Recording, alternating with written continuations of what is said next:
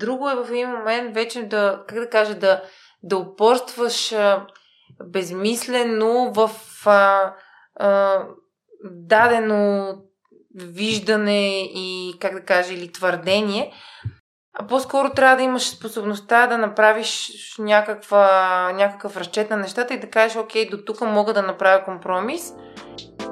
Надежда Рангелова е съосновател, председател и член на управителния съвет на Фундация за доброто. Каузата им е грижата за децата и създаването на дружелюбна лечебна среда. В епизода си говорим за фундацията и за пътя до нея през корпоративния свят и предприемаческата й кариера като единствената жена транжор на говеждо месо. Здравословни проблеми обаче налагат да сложи незабавно край на бизнеса. Приятно слушане!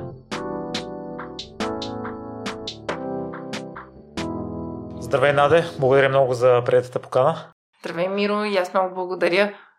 Ще дадеш първо контекст на слушателите, тъй като а, не знам на къде ще ни отведе разговора и до къде ще стигнем. Ами, той е много широк контекста, може да бъде. Може да започнем да си говорим от а, на работата в корпоративния свят, а, през това да а, отглеждаш животни, да ги разфасоваш, като им помагаш да изпълнят житейската си мисия и да завършим с а, борбата за по-добро детско здравеопазване в България. А, да започнем първо от последното. Днес слушах едно интервю на Саймон Синек и той препоръчва на хората да си отговорят на въпроса да, да намериш защо причината, защо поради която правиш дадено нещо. Та искам да те попитам за фундацията Наде, какво обичаш в нея да правиш, какво е това нещо. Не харесваш, а обичаш работата си. Какво обичаш в работата си? ами, да, давам си сметка, че като започна да, да правя каквото и да е свързано с фундацията, всичко друго минава на заден план и сигурно това най-много обичам. А, обичам... А, то им, има един такъв егоистичен момент, ако трябва нали, съвсем откровено да си кажем. Това е едно, една потребност да се чувстваме и полезни, и оценени. А, обаче, въпреки това нещо, за мен най-големия, най- нещо, което най-много обичам в работата в фундация, аз не мога да го нарека работа дори, а, е усещането, че добавяш една истинска стойност на съществуването си. И живеем в едно много материално, вече консуматорско общество, нали, свикнали сме да как да ти кажа, да си постоянно да мислим за това какво да си купим, къде да отидем. И защо живота ни се изразява в някакъв материален статус. А когато се докоснеш всъщност до м- човешката болка, до, до това, през което минават някои деца, когато престояват в детските отделения и когато имаш възможността да промениш това нещо, макар и за едно единствено дете, ми, това ти осмисля деня, седмицата, месеца, ако искаш годината. Мисля, когато аз бях малка, а, бях много тревожно дете, с много тревожна майка, но нали, дори мога да го нарека една такава хипохондрия имаше в нея, постоянно тревожно за моето здраве и много често ме е оставила сама да се да се справям с такива тежки моменти в детството си, ходене на лекари, тя беше малко извън нещата. Хем беше притеснена, хем не можеше да се включи активно. И още тогава аз се сблъсках с едни травми от целият този процес с посещение на лекари, комуникация с тях и защо после лечение. И мисля, че и това ми е оставило една много такава сериозна следа в съзнанието и сега последните години си дадах сметка, че това е един от двигателите да... Моите вътрешни двигатели да правят това, което правя в момента с детските болници. А има ли други моменти, като се върнеш назад, които са предопределили, че ще стигнеш до работата в фундацията? Не работата, да. а действието в фундацията. Ами, много неща да се оказва всъщност, че когато човек започне да работи върху себе си, се оказва много правилно твърдението, че голяма част от решенията, поведенията в живота ни се определят в детството и от определени събития в детството, определени травми в детството най-вече. И всъщност аз съм ставала свидетел на много несправедливости а, в а, живота ми и някакси това е това пък е другата посока. Значи, когато аз видя нещо, което е несправедливо, или някой човек, който е уязвен, или в положение, в което не може да отстои себе си, не мога да ти го обясна. Все едно някой започва да ми натиска някакви копчета, старт, гол или действай сега и то, то просто излиза от мен като някакъв спонтанен порив за това да, да я поправя тази несправедливост. И може би е, един е, сега има един такъв спомен, който е малко по-далече от детството. Той пък е свързан с, пак с родителите ми, с баща ми от време на COVID-пандемията. А, през 2020 също той е лекар, малко да върна назад. Той, е, той беше лекар а, и аз много често с него съм говорила и съм казвала, че да, бих искала нали, да, да бъда лекар, но той ме спря. Всъщност в един момент той ми каза, абе, това не е, не е за тебе, няма, много тежко. И 2020 той се разболя от COVID и влезе в болница с много тежки заболявания, беше придружаващи. И в, мисля, че първия голям пик на пандемията, в най-тежката ситуация, влезе в а, болница и не го бяхме виждали три седмици всъщност. Накрая а, вече влезе в интензивното и почина. Но няма да забравя последния ми разговор с него, един, два от последните ми разговори, които единия беше, а, той ми се обади с молба да, а, да, да се свържа с някой от лекарите, който да може да му да дойде да му даде някакво успокоително, защото не се чувства добре, притеснено му е, тъй като са го вързали с някакви колани на леглото. А, и не знам, това, това в съзнанието ми остави не мога да ти, да, да ти опиша каква травма, защото първо аз нямах възможност да направя нищо, не можех да вляза при него, нямаше кой да ме пусне. Не можех да се свържа с лекарите тогава, защото знаеш какво беше, те, те бяха на издихание самите лекари.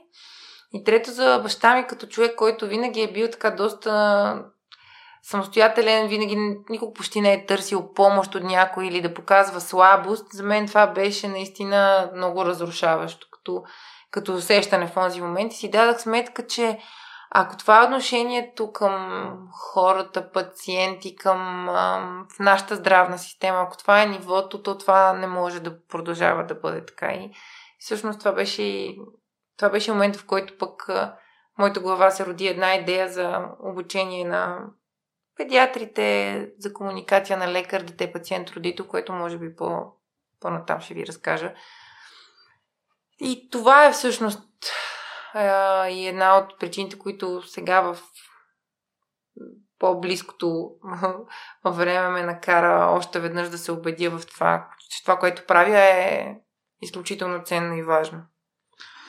Много съжалявам да, да уча нови. Със сигурност работата, която вършите в фундацията е много ценно и важно. Можеш ли да се сетиш а, пример от детството, който ти изниква, първият пример за несправедливост, който си видял и е провокирало това вътрешно чувство? М- да, о, но те са, те са много примерите, ама е така един, един много ярък един много ярък пример беше в училище, вече бях в училище, началните класове, мисля, че и имахме учителка в, в един от предметите, сега не помня точно кой беше, която непрекъснато, абсолютно съзнателно унижаваше децата в, в клас. В смисъл, говореше изобщо с един надменен език, използваше дори епитети, обидни думи. За мен това просто беше а, тотално несъвместимо. Въпреки, че съм била с... съм била малка, не съм била оформена още като характер, като, дори ако искаш като ценности, нали? Не съм била с ясното съзнание за ценностите, но може би са били така дълбоко заложени от моите родители. Това, бе, това изобщо не беше окей. Okay. И аз още тогава си спомням пък един друг учител ми каже, че съм надежда от синдикатите, нали, постоянно ходя и се разправям за хората. И аз бях, може би, единствената от класа, която изобщо смееше нещо да, да влезе в а, диалог с нея, да каже, че това не е окей, че не е редно. И всяка година аз завършвах по този предмет с по-ниска оценка от останалите. Нали? Смисъл, въпреки старанията, а, защото пък мен това ме мотивираше още повече, нали, в смисъл тази конфронтация с нея, която имахме нейното поведение, ме мотивираше още повече да, да, да доказвам и да, да не давам никакви поводи. И си спомням в е, а, следващата година, може би съм била вече 6 и 7 клас, защото тя продължаваше да ни бъде учител. Трябваше да пишем едно есе и а, аз взех материали, които въпросната учителка беше дала на приятелка, на майката на моя приятелка. Да, те бяха колежки. Едната, нашата учителка беше по м- психология имахме тогава, а майката на моята приятелка беше по английски. И въпросната учителка беше дала материалите а, на учителката по английски да ги преведе и аз ги взех като материал, който да използвам за, за есе. Нали, тя каза, аз имам много добри материали, аз ги взех и ги използвах. Естествено, преработих си ги в есето, както трябва, цитирах и тогава получих четворка или тройка. Нали. И за мен това беше един абсолютен шок. Това беше първия ми челен сблъсък пък с нашата образователна нали, система и пак с обективизма, който има вътре и на базата на това, че някой, който се осмелява да ти се противопостави или да ти каже, че не, не си направил нещо както трябва, ти сега ще имаш силата а, да го накажеш и да му покажеш, че ти си по-силни от него. Значи това е нещо, което ме експлоадира. Аз не, не, не мога да приема такава позиция. И си спомням, че буквално почти ме беше оставила на на поправка в същата година. Завърших с тройка или нещо подобно, но пък, честно казано, накрая се усещах като много по-удовлетворена от това, ако ще да имах 6 шестици. Тогава вече изобщо не зачитам и нашата образователна система, оценяването на децата и това е друга тема. И след това се пренася и в корпоративния свят, откъде всъщност идва това желание в фундацията се ориентирате към здравеопазването и детското здравеопазване, не към образованието, тъй като явно несправедливостите основно са били в образованието ти в детството? Ами, вижте, нещата, те някакси са свързани, нали, не мога да кажа, че... Да, първо ще почна от това, че ние никога не сме... Всички момичета, които са в фундацията, никога не сме се познавали преди това и не сме имали за цел да правим фундация. И се, не е било, нали, казва, да се каже, ето сега ние тук се познаваме, дай ще направим една фундация и ще измислим дейност, нали, която да защитаваме като кауза. Нещата се случиха по много обратен начин и всъщност а, а, тогава си спомням, че а, беше един момент, в който 2019, ако не ме лъжа памета, почина едно детенце, тригодишния Александър, който беше изпращан между различните детски отделения в рамките на една седмица, докато го диагностицират. Попадна в педиатрията на, на Иван Митев в болницата, единствената педиатрия в София и а, аз си помня, че бях с дъщеря ми, второто ми дете, нали, по майчество вкъщи и слушах какво се случва. И просто е така отвътре. Не знам всичките тези неща, които ти разказах, независимо дали са били в образованието или в здравеопазването, като травми, които съм имала, просто се активираха в мен и си казах, това, това не може да е справедливо. Не може едно дете да, не, да, да, да плаща с, с живота си заради а, неуредиците в а, нашата държава, в здравната система, а, и, и, и си казах, нещо трябва, да, нещо трябва да се промени и нали, тогава вече Фейсбук беше започнал да става малко по-активен като медия и видях преди седмица, може би, преди този, седмица преди този случай ми се беше появило във Фейсбук, че се прави ремонт на а, едно детско отделение а, в педиатрията, където всъщност тогава Кремена беше попаднала с нейната дъщеря и тръгвайки си оттам, тя беше решила да направи ремонт на това отделение, защото имаше муха по, хлеб, по стените, а, хлебарки по перфузора и тогава аз а, издирих постовете във Фейсбук, писах и казах, викам, аз се включвам да ви помагам с каквото искате във този ремонт. Тя каза, той приключи ремонта, ама окей, нали, ако нещо има. Защото идеята не, беше един проект това нещо първоначално. Нали.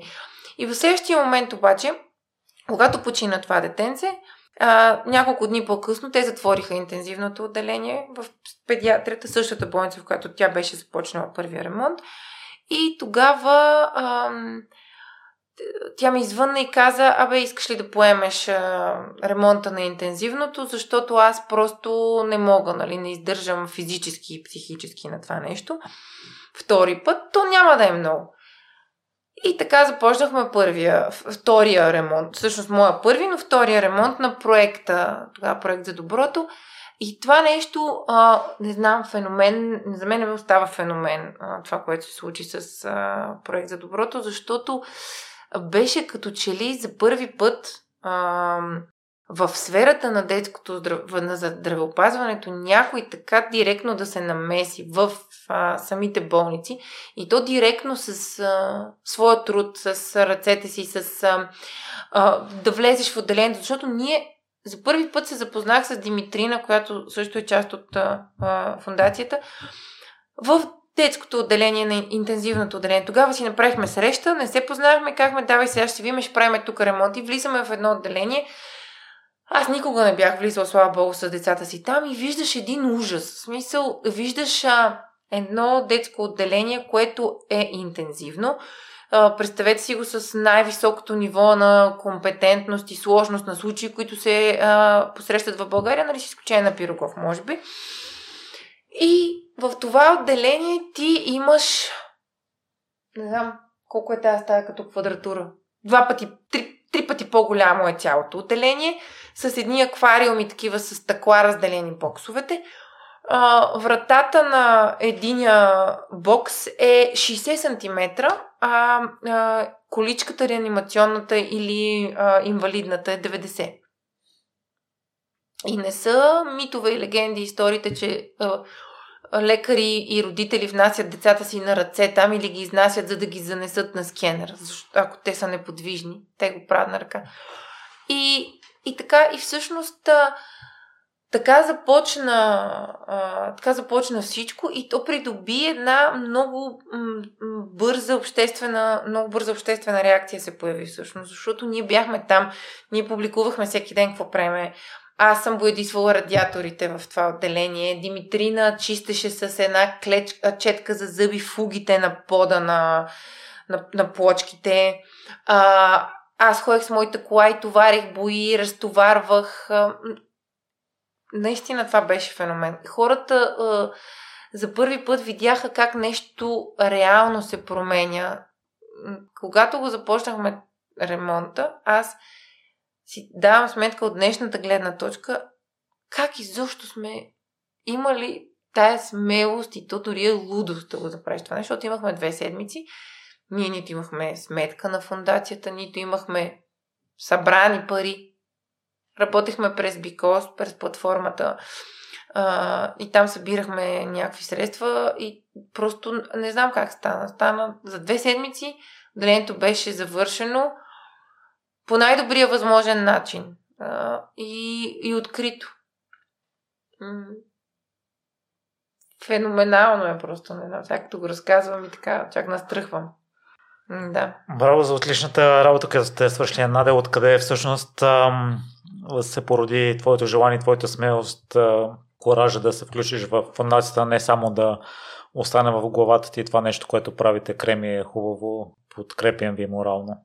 М- Ами, откъде? От ето от тази непримиримост, където си я носи. В смисъл, в един момент, нали, човек просто си казва така повече, не може. И скачаш. Аз не за първи път, нали, такива са ми, как да кажа, действията с, с хвърляне в нещо, в което наистина вярвам. То, то е едно много особено усещане. В смисъл, ам, на не, то е дори не на, не на съзнателно ниво. Значи ти, ако а, допуснеш а, съзнанието ти да, да, да, да разсъждава, т.е. ти да почнеш да мислиш върху този процес, значи няма да го направиш общо взето. Защото ето сега, както ти казах, аз започвам, е сега мисля, ако сега трябва да почна да мисля, значи нямаше да се включи. То е един такъв порив, който просто ти го усещаш с цялото си същество, че трябва да го направиш и мозъкът ти не, вклю... не, не включва вариант, в който това не може да стане. Той просто не съществува в това мозъчно пространство. Ти си казваш, почваме и го правим и друг вариант няма. И, и времето го показа, че не знам, сила на мисълта ли е, някаква енергия, която се обменя посока свише ли е, не знам, просто когато наистина вярваш в нещо и, и дадеш всичко от себе си, нещата се случват. Нали, като вземаш решение, генерално от кое се водиш? От а, вътрешната интуиция, от сърцето, от мозъка? Ми май да. Абе, а. да. От кое от трите? А, от, а, от сърцето, от мозъка или от вътрешната интуиция? Чакай, сега ще го дефинираме. Ами, от, сър... от вътрешната интуиция на първо място. От вътрешната интуиция. Значи, аз в този период, в който се включих в фундацията, имах а, нали, друг а, текущ проект, който стартира ще точно в този момент. И ако, нали, може би мозъка ми трябваше да разсъждава, със сигурност трябваше да кажа ми не. По-добре е да избера тук, нали, това върху което до момента съм работила и съм се опитвам сега да, да продължа, да се фокусирам върху него, да го довърша, да съм последователна, постоянна, да не се разпилявам, защото нали, такива неща, така от близкото ми обкръжение, много пъти съм чула, особено нали, когато двете неща вървяха така ръка за ръка. И да, значи за това е. Но не съжалявам за, за тези избори. Явно интуицията е нещо, което... Еми, те знам, според мен интуицията много повече години назад във времето ни е водила, отколкото този мозък, който сега ни мъчи. С толкова много мислене. И преди да се върнем назад, в предварителния разговор си говорихме, че сега смяташ да запишеш детска психология. Защо се стигна до това решение? Ами, защо се стигнали? А, когато започнахме да подобряваме средата в а, детските отделения, ние си дадахме сметка, че нали, детската а, бол, болнична среда всъщност трябва да бъде лечебна. И това е нещото, което най-лесно може да визуализираш, да материализираш, нали, дори за себе, за себе си и за хората, които работят там. Тоест, това е най-бързия път към това хората да повярват, че нещо може да се промени, защото те могат да го пипнат, могат да го видят а, и, и това също им вдъхва някаква нали, надежда, че, че ще има промяна. Обаче, а, колкото по-често ходим в детските отделения, колкото повече говорим с... и в колкото повече отделения ходим, и с колкото повече от медицинския персонал, лекари, сестри, санитари говорим, всъщност виждаме че големия проблем е а, много по, по-дълбок и много скрит в а, комуникацията между лекарите, един път помежду им, един път между лекар и родител и а, лекар и дете-пациент. Това е един такъв а, триъгълник, а, без който, а, а, ако в този триъгълник няма много добра а, комуникация във всички посоки, лечението, лечението буксува. И, и всъщност след случая с баща ми, за който ви разказах преди малко, аз си дадах сметка, че това нещо трябва да се промени. И тогава започнах да се интересувам и да чета за такъв тип а, м- комуникация и отношения между лекар, дете, пациент и родител в други страни, развити, с развита здравна система, изобщо на друго ниво, на, ако искаш, дори емпатия между хората и лекарите и пациентите. И тогава разбрах и проучих, че всъщност това нещо е, е изключително важно а, и е заложено дори в програмата на медицинските медицинското образование и а, а, разбрах, че в България няма такова нещо. Значи, няма изобщо а, методология или подход, който младите лекари да изучават. Как да комуникират с родителя на детето пациента. Защото през родителя детето усеща какво какво се случва, ако родителя е тревожен, ако родителя не е наясно с нещата, които предстоят, ако родителя има притеснение, всичко това нещо рефлектира върху детето. А ако лекаря не комуникира и с детето пациента, ако то седи, както до сега, в повечето случаи седи като трета страна. За детето се говори то как е, боли ли го, ама яде ли, ама спи ли, ама... Все едно той не е участник в този процес. А, Детето пациент всъщност трябва да бъде в центъра на тази комуникация. Трябва да са неговите нужди, неговото емоционално състояние, а, грижата за неговото емоционално състояние. Тя най-вече идва от лекаря. И на трето място, но не по-важно, е взаимодействието между лекарите и на медицинските сестри, санитари, ако искате. Особено в нашата ситуация в България, както знаем, че средната възраст вече е над 50 години на педиатрите и на лекарите. А, те са пренатоварени, изморени, а, на моменти стават а, агресивни и стигат до един момент, в който имат а, нужда да оцелеят. И нормално, нали, човешки инстинкт ги води до това да се затворят, да спрат да изпитват а, чувства, а, емоции, да загубят емпатията си към пациентите и а, да загубят емпатията и разбирането а, и влизането в положение на, на колегите дори. И цялото това нещо а, е супер пряко свързано с факта, че в България няма и такива специалисти психолози, които да работят с, с лекарите в болниците, с децата в болниците и с родителите в болниците. И аз а, съм, реших, че в това нещо трябва да се задълбоча и първото нещо, което направих е да стартираме един проект за точно това обучение на комуникация между лекар, дете, пациент, родител, в който в момента нов български университет ни подкрепят. И на... си давам сметка, че едно нещо, за да се случи, а, ти трябва да си в него. И а, тъй като аз нямам такова образование, не съм специалист, нали, но на, в страната трябва да има. Това нещо трябва да, да върви във всяка една болница. И наистина реших, че в Нов Български има такава специалност а, а, на, на ранно детско развитие и а, психология на да, лечебна комуникация, да го наречем, нали? А, ще, ще запиша тази специалност и в бъдеще този проект с а, обучението искам да бъда нали, така, основно движен от мен и в цялата страна. В а, сайта ми направи впечатление в описанието за теб си написал, че си крайно оптимистична натура и непримиримостта, за която мисля, че вече се убедихме, че имаш в а, излишък а, и непримиримостта ти е най-доброто качество.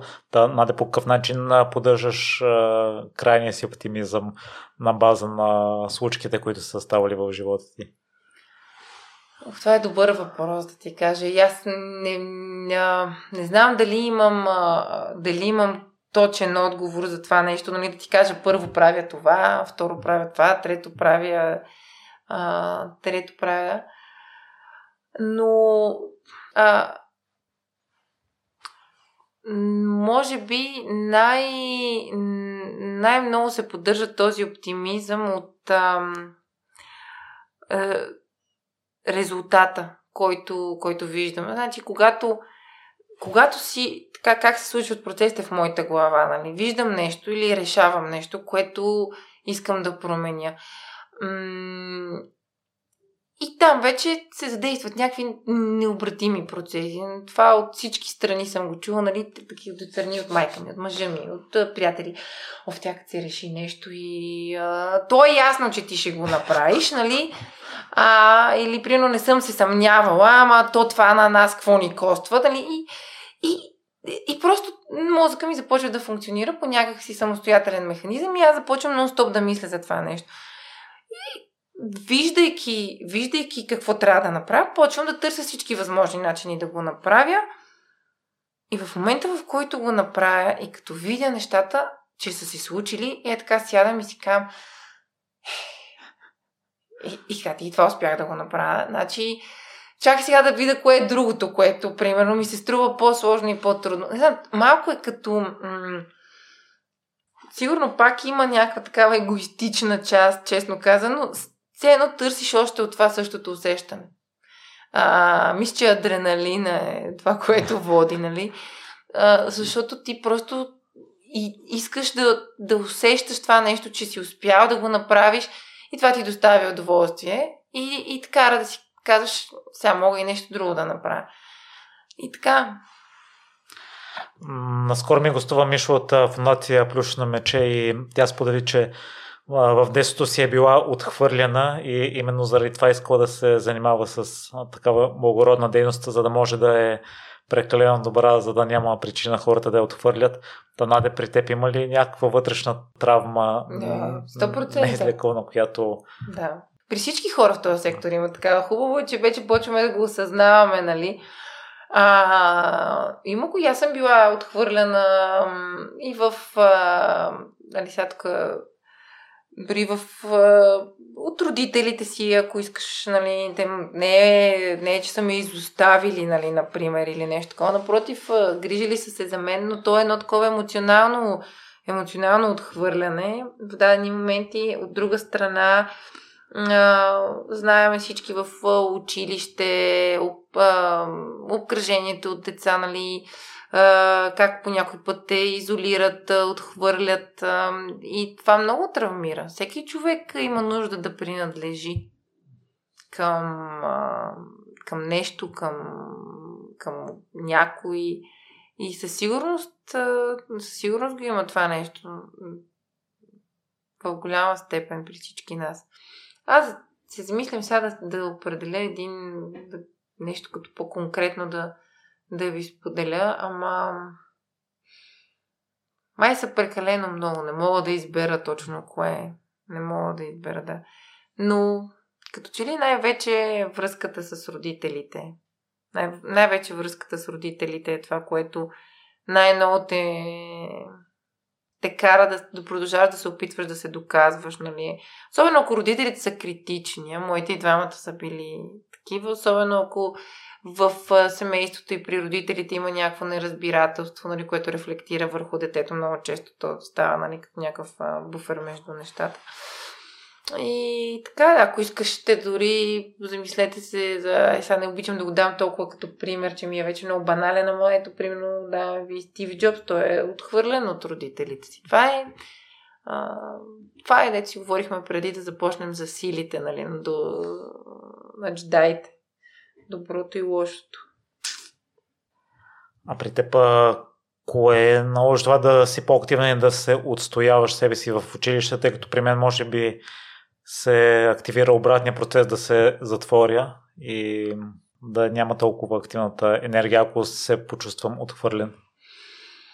Ух, това май са много такива вече по-сложни ам, психо, психологически нали, анализи, защото от това до, по някаква степ, до някаква степен зависи от характера на, от характера на човек. М- някои хора се затварят, а, други пък се стремят към това, което ти казваш за мен, нали, например, да се доказват, да, да усещат някакво признание.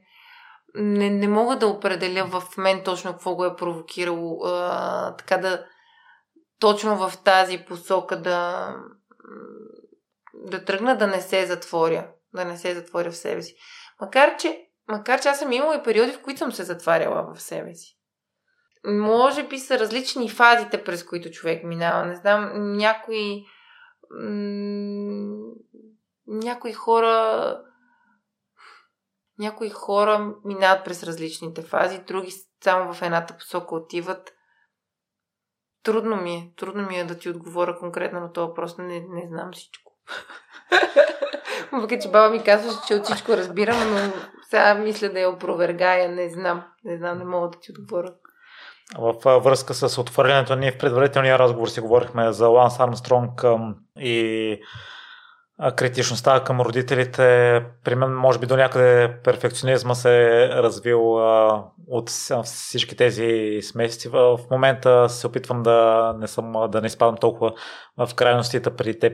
Има ли го и по какъв начин евентуално се справяш с него? Перфекционизма да. ли?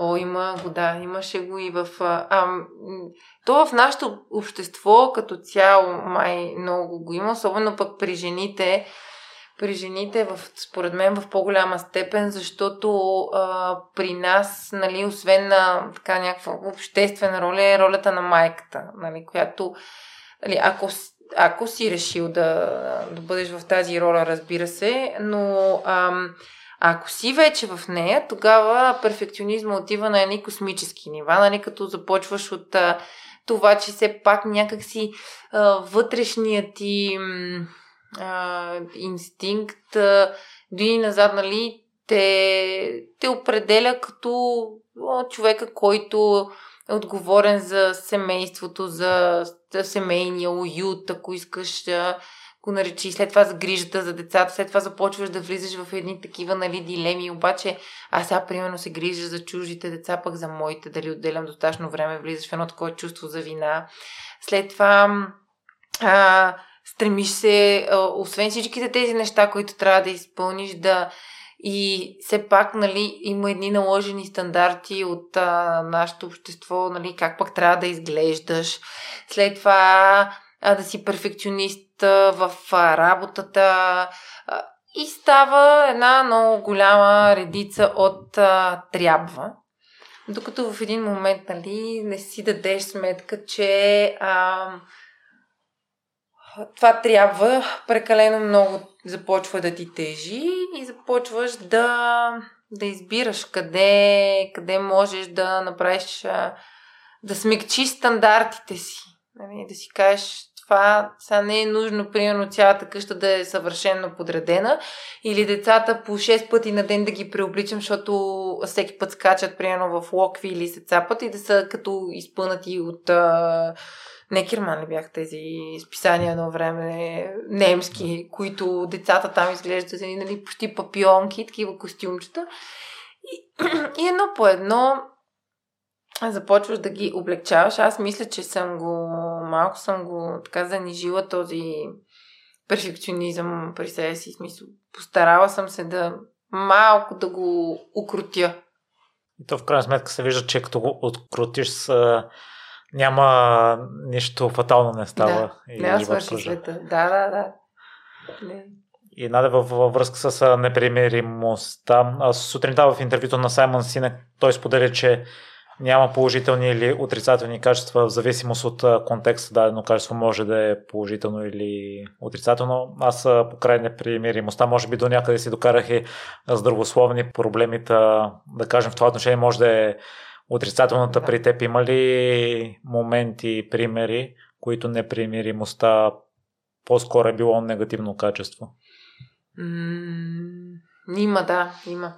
А, надявам се да не съм стигнала и аз нали, до здравословни проблеми, въпреки че последно време цялото това натоварване нали, също ми се отразява и на мен на, най-вече на, така, на психическото и емоционалното състояние, но от друга гледна точка пък тази не, непримиримостта е, е нещо много хубаво, ама когато си дадеш сметка в каква реалност се намираш, според мен и последните ми разсъждения всъщност сочат на там, че трябва да имаш една много такава тънка граница, в която да си дадеш сметка до каква степен а, тази непримиримост ще ти даде, ще ти донесе позитиви или може да се обърне рязко срещу тебе като негативи.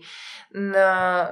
Защото ам, нали, едно е да едно е да да заявяваш много ясно позицията си, да правиш промени, да действаш. А, друго е в един момент вече да, как да кажа, да, да упорстваш безмислено в а, а, дадено виждане и, как да кажа, или твърдение, А по-скоро трябва да имаш способността да направиш някаква, някакъв разчет на нещата и да кажеш, окей, до тук мога да направя компромис и това ще бъде по-добре дългосрочно за нещата, които аз искам да, които аз искам да направя. но, но разбира се, тук става въпрос за компромиси, които са много умерени и такива, които нали, а, не нарушават по някакъв начин разбиранията ти за ценности и, и принципи. Нали? Защото някои хора използват това нещо и почват да кажат, е, сега ще направя компромиси с това и това, ама това беше защото нямаше по какъв друг начин да стане и малко го използват като оправдателен режим. И в такъв случай, кои са ценностите, с които не правиш компромиси, Наде? Почтенност, м- почтенност и а, хм, да, да го наречем етичност. Етичност по-скоро, защото а, когато те са много всъщност ценностите, с които аз не правя компромис. Не са не е добър пример. Аз, примерно, ако някой те ме излъже, ако стане въпрос за някой да, нали, да, да говорим за някакви финансови злоупотреби или ако говорим за а, злоупотреба с а, власт, с а, положение, а, с... А, то не е дори думата предателство, ами по-скоро някой да Ам, лъжа, лъжа с лъжа, лъжа също по никакъв начин не, не, не мога да направя компромис. И става прекалено много то. Сега, нали, за противоречиви, ама се надяваме да не ги има всичките при един и същ човек, да са по-отделно, нали, но... Не знам, има едно много готино, а, е, много готино изказване на, на Кристиан Таков, аз си го слушам така време на време, като загубя, загубя вяра, нали, той там много добре дефинира, нали, а, по отношение, нали, на, на морала съм екстремист. Ам, и, и така, и като се замисля, всъщност аз а, едно нещата, с, с които не мога да направя, нали, наистина на компромис е а, това с някой, някой да предаде очакванията ти. А, и това е грешно, може би, в повечето, защото ти е едно, ти е едно с твоите очаквания, едно с разбиранията на хората. И когато някой по този начин а, на базата на различни негови си лични егоцентрични така, виждания предаде моите очаквания, аз с това нещо не мога да правя компромис. Егото е нещо, въпреки че аз имам его, но но много силното его е нещо, което също трудно правя компромис. Не, за мен е тогава хората вече стават а, влизат друга категория личности, нали, които не могат да принадлежат към някаква обща кауза, когато егото е прекалено високо. Просто те двете неща са несъвместими. Кои са моментите, в които губиш вяра? Кои са моментите, в които губя вяра? Ами, когато много се преуморя когато много се преуморя и когато в един момент нали, допусна до съзнанието ми да стигат прекалено много негативни, негативни новини. Защото когато си преуморен и когато с тебе стигат такива новини, просто в един момент ти си, нали, то е емоционалното ти тяло е вече блокирало и просто не можеш да не можеш да, да, да видиш в тази новина нещо, което си каже, е сега това прино мога да го да хвана и да го променя. Но общо взето тези моменти са, как да кажа, май са неизбежни, спадаш в тях за известно време и след това някакси се събуждаш и отново си казваш. Сам, сам сега имаш една гумичка. Е, това е много ценно качество, сега тук, като минути за самореклама. Много ценно качество, което притежавам. Като, нали, мога да си позволя да изпадна в момент и след това в един миг нещо, което а, така ме докосне или вида в него надежда и смисъл, всичко друго бива все едно изтрито с някаква, ама стая най-големия размер на гумичката, който го има примерно в Photoshop, е така цъкваш веднъж и то го делит цялото. И така. Е, Наде, във връзка с ценностите и във връзка отново с предварителния разговор, където си говорихме за Ланс Армстронг и за филма Опенхаймер за пускането на атомната бомба. Аз също се убеждавам себе си, че в живота много рядко нещата са черни или бели, са в сивата зона и всяко решение си има съответната цена. Та, във връзка с твоите ценности, кое смяташ, че е най-трудното решение, което си взела в твоя живот? Най-трудното решение. Да, и съответно е имало позитиви в едната или в другата страна. Не е било толкова ясно, отчетливо. Кой е бил правилният вариант за теб? Ами, едно от най-трудните решения всъщност беше да реша, най-трудното до този момент беше да реша да се откаже от а, бизнеса с а, транжирането и преработването на, на месо, с разфасоването на месо. Това беше най-трудното решение, което съм взимала до момента. А, то беше наистина много трудно, защото аз си давам сметка, че до... това е всъщност единствения ми до момента, мога да кажа, провал в живота. Защото всъщност той бизнесът се провали. Нали, ако трябва да наричаме нещата с истинските им имена, това се случи на практика. Но причината не е ли била здравословна до някъде?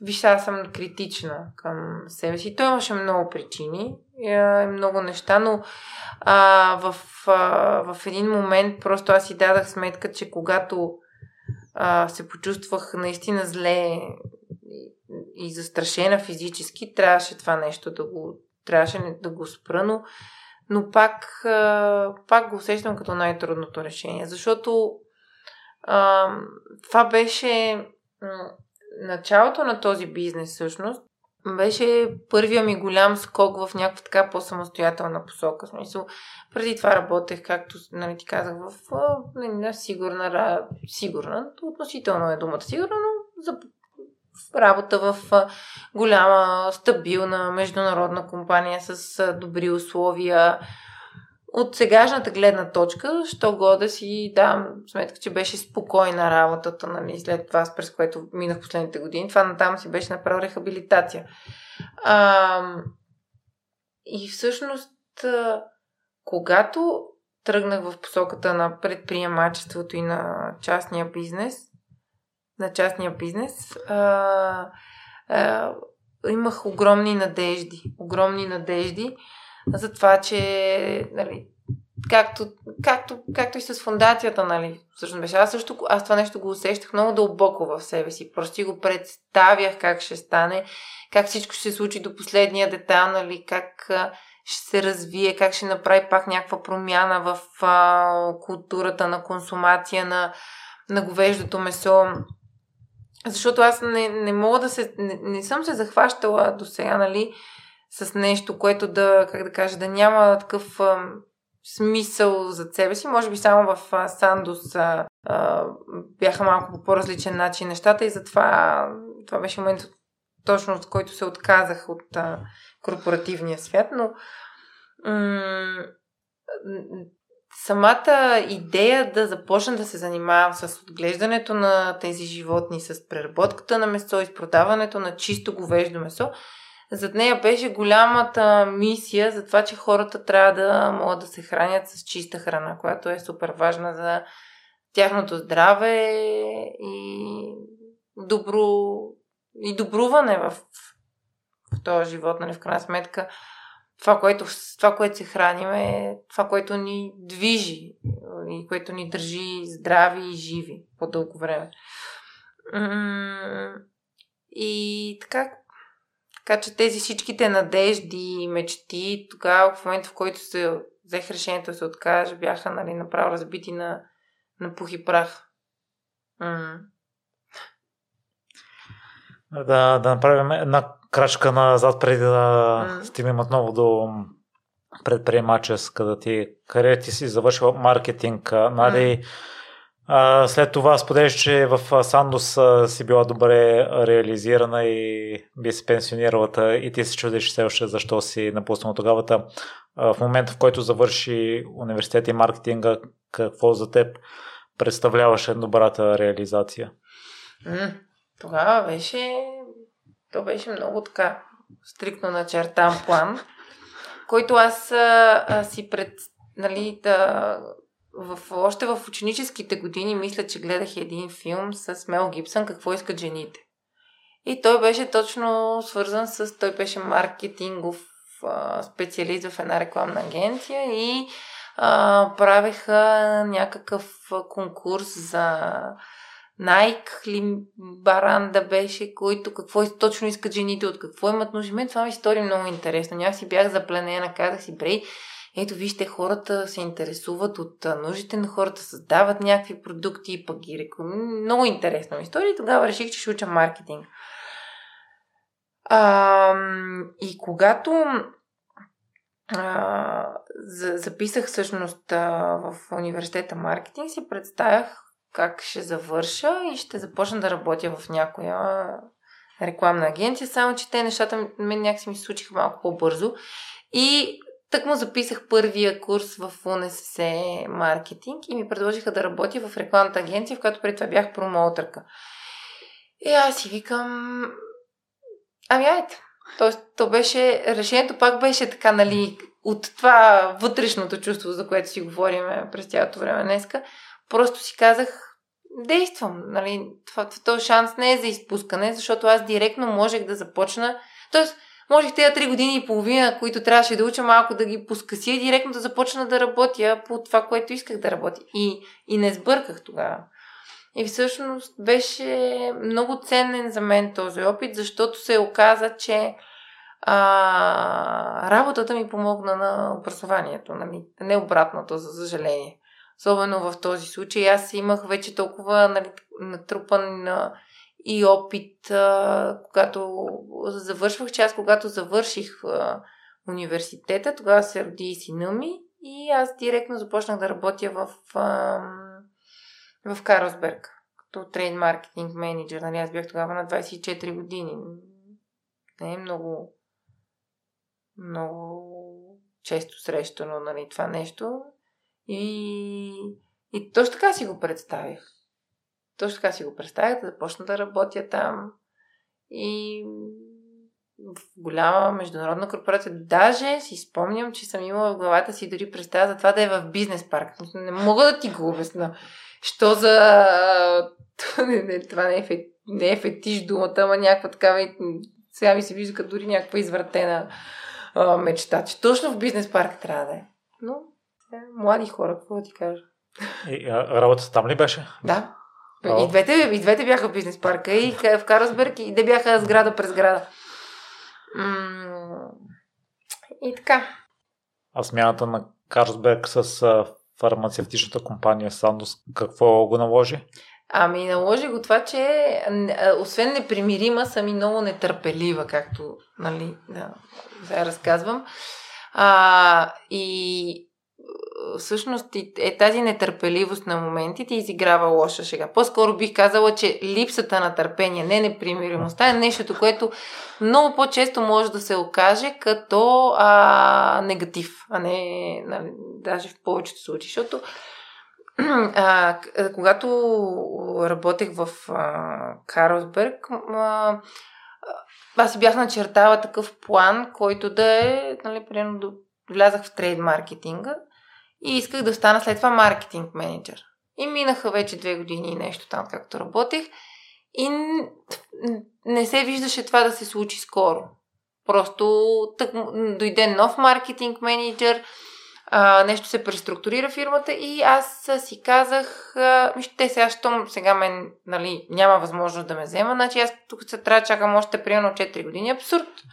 И започнах да търся други варианти и това тук също е много интересно, така като прочит.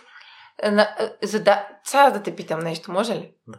Задавал ли си ти въпроса, нали, кога, а, кога, къде е границата между нещата, а, за които ти много настояваш да се случиш е всъщност не са за тебе. Тоест, м- ти се бориш за нещо, ама виждаш, че не ти се случват нещата. До кога трябва да продължаваш да се бориш и дали го, дали го възприемаш това като някакви изпитания, за да докажеш колко много го искаш това нещо, или го възприемаш като някакви знаци, абе, това не е точно за тебе, не се напъвай, седни си там на дъто и не се...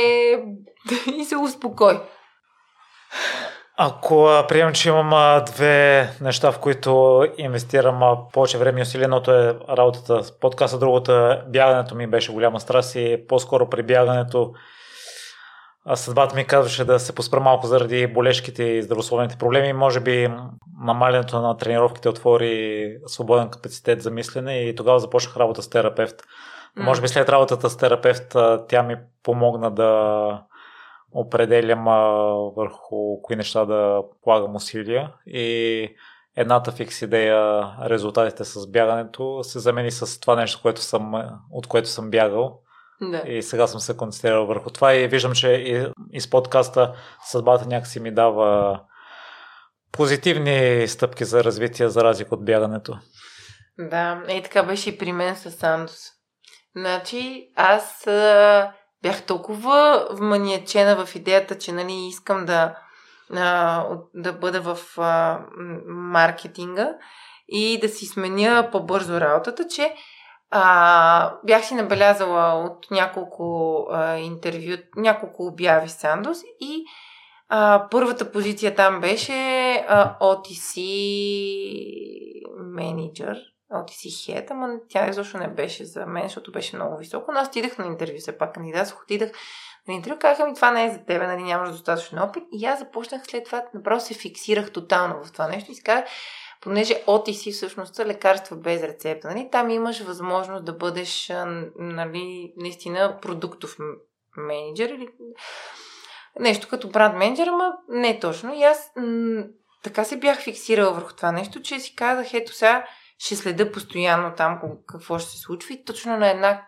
нова година беше, значи 2015 на нова година, и виждам, че те са направили а, такава позиция, а, която точно отговаря, примерно, на моите очаквания. И вече, и пак и аз им писах а, по имейла, нали, веднага им писах, казах, ето аз бях кандидат, при това ви ми казахте, викам, тази позиция се едно за мен е правена. И все пак се сещам, и успях. Мисля, взеха ме на работа. Обаче след това, тук сега не искам дори да го разказвам, нали, каква беше историята там с... Пак, просто съдбата ми показа, че явно това не е моето, че там имам някаква мисия пак да се боря с а, разни неща. Преборих се с тях, но това не ми донесе необходимото удовлетворение и затова в един момент си казах, че а, трябва да има граница, нали, трябва да знаеш до кога дадена битка си заслужава и в един момент казах не.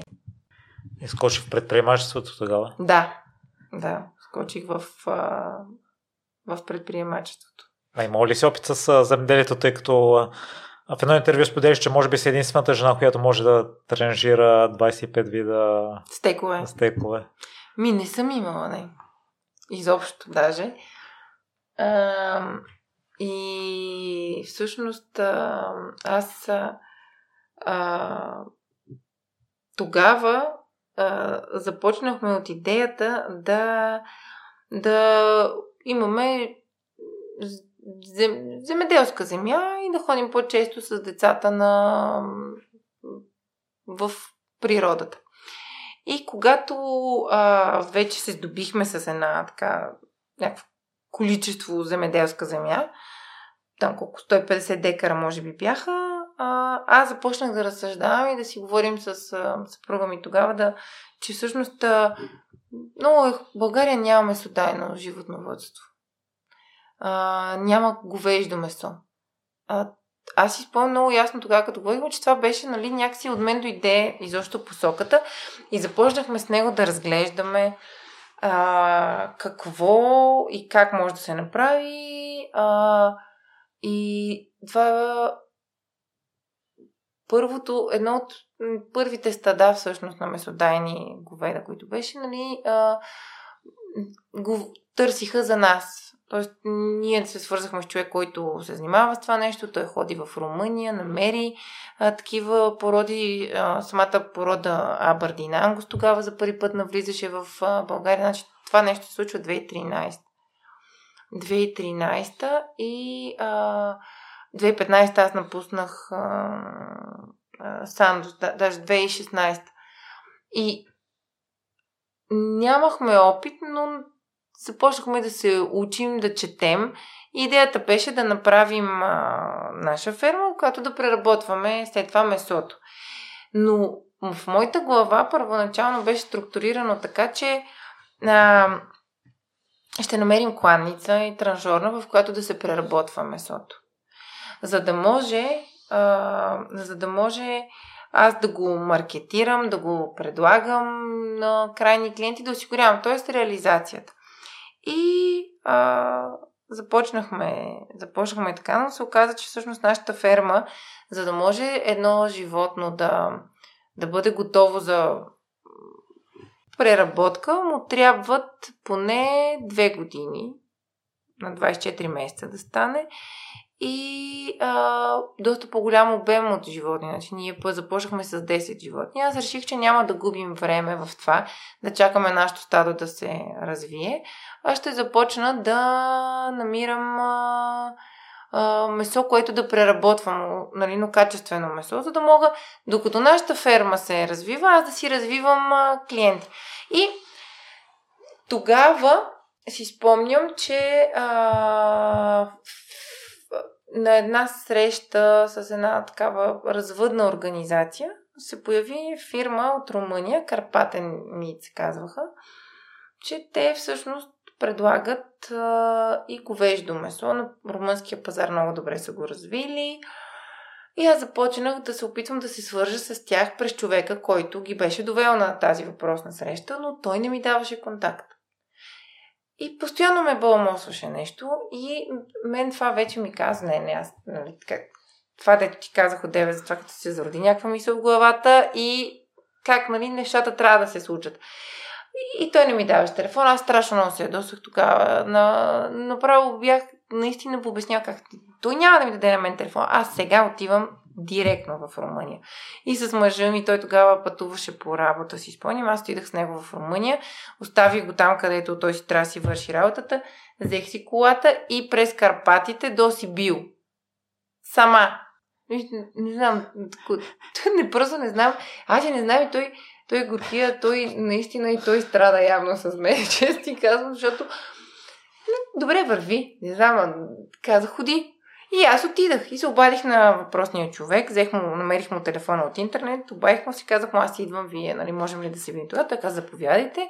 И аз отивам а, при него и той, нали, така, но няма го забравя, гледаше ме толкова подозрително, а че е така беше застанал на маста.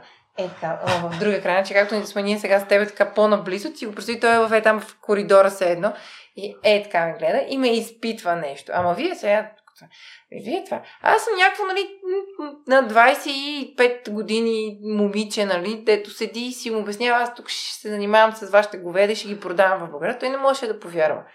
Не можеше да повярва в, а, всъщност в това нещо. И ам, поговорихме си, много беше готино. Значи, целият този път е, може би, едно и от нещата, които наистина така много ме запалиха по това нещо. В смисъл, минаш през, няма ги забравя, ни огромни такива поляни, планина и пълни с минзухари. Ама пълни, лила, уникално красиво. И като пристигнах при тях, той ме натовари в един а, джип и започна да ме води из фермата при животните. Имаше един бик почти 2 тона, тон и половина, нещо гигантско. Това беше като, не знам, като трактор огромно.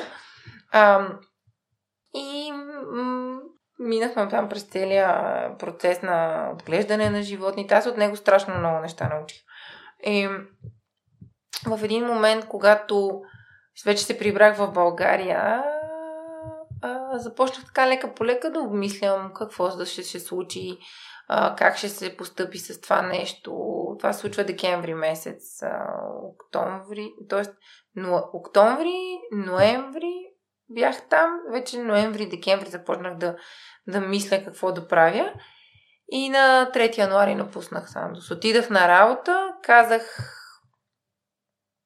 Айде сега спокойно. Ще изчакаш, нали? Все пак имаш работа, имаш условия, не бърза и дай по-кротко, нали? То... Не дей. И на да следващия ден напуснах. То, да, и на една седмица по-късно, в неделята всъщност, разбрах, че съм бременна с дъщеря ми. И така, та общо взето с нея си прекарахме една бременност в а, внасяне на говеждо месо, а, защото първата доставка, след като нали, аз напуснах всъщност Сандос, а, като напуснах Сандос, на четвърти, на осми получих имейл от въпросния човек, с който видях. Той каза, ние решихме, нали, вие да станете, нали, ти да бъдеш, нали, нещо като наш представител за България. Фермата в това време си се развиваше паралелно и аз казах, добре, ще действаме. И започнахме да участваме на различни панаири. Внесахме първата, първия кам, нали, камион с месо. И когато влезе първия камион с месо в кланницата, имаше няколко човека, които изобщо не бяха, не бяха виждали такива животни. Те бяха в шок, те чуеха какво да ги правят. И аз също си дадах сметка, че три от тези животни бяха вече договорени за продажба. Цяло, цялото животно, което е около 300 кг, едното значи тони 200 и едно остана в кланницата. И сега започвам, бях намерила хора, с които се консултираме за разфасоването. Те ги разфасоваха нали, показа всичко човека как се прави и въпросната кланница не можа да повтори нищо от това, което този им показа. Значи, те можаха само да го разфасоват на шоу и на плешка, нали? защото от бута в България се продава шоу и плешка и джуан.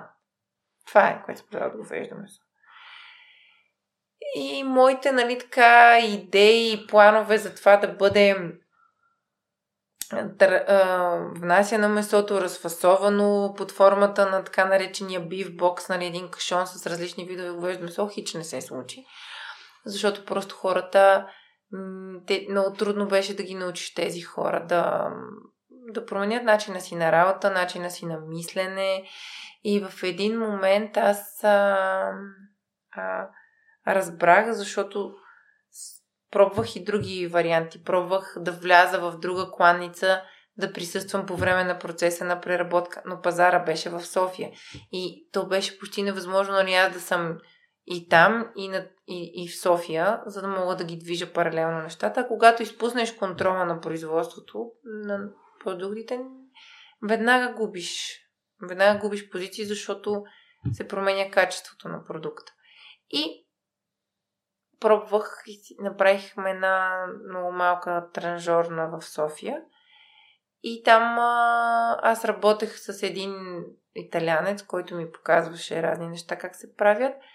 И аз започнах а, да се уча от него. И си дадах сметка, че няма как да стане, особено този тип а, бизнес, без аз да започна да ги правя продуктите. Италянеца напусна замина за някъде за топлите страни и аз трябваше да преместя помещението, а, в което бяхме. Тогава намерих а, така по-голямото помещение, което последно се беше и магазина. И започнах там а, ремонт и там да действам и се появи един друг италянец, който пък е той наистина професионалист, човека много години, 60 години е а, работил само това. И преработка на месото. Нали, така по, по, по-възрастен беше. И той започна да работи с мен, но след а, 6 месеца всъщност а, реши, че няма да, да остане. Аз си спомням как седях и плачех в транжорната обществото и се обадих тогава а, по телефона на една приятелка и казах а, викам сега си запиши днешната дата, защото казвам, ще ставам транжор. Тикам, ще стана най-добрият транжор. Най-добрата жена транжор. Викам, ако както искаш ти го. А, някъде го запиши, че не мога да пише в момента. И така, и започнах да се уча. И, а, не, нали, нереално е да смятаме, че нали, съвсем сама а, мога да се справя с това нещо. Имаше, разбира се, и, и съпруга ми ми помагаше, когато а, трябва и а, още един човек идваше ми помага с разфасон, защото е много голям обем от работа и няма просто как да се случат нещата. Но а, съм разтоварвала 50 кг бутове, говежди, сама.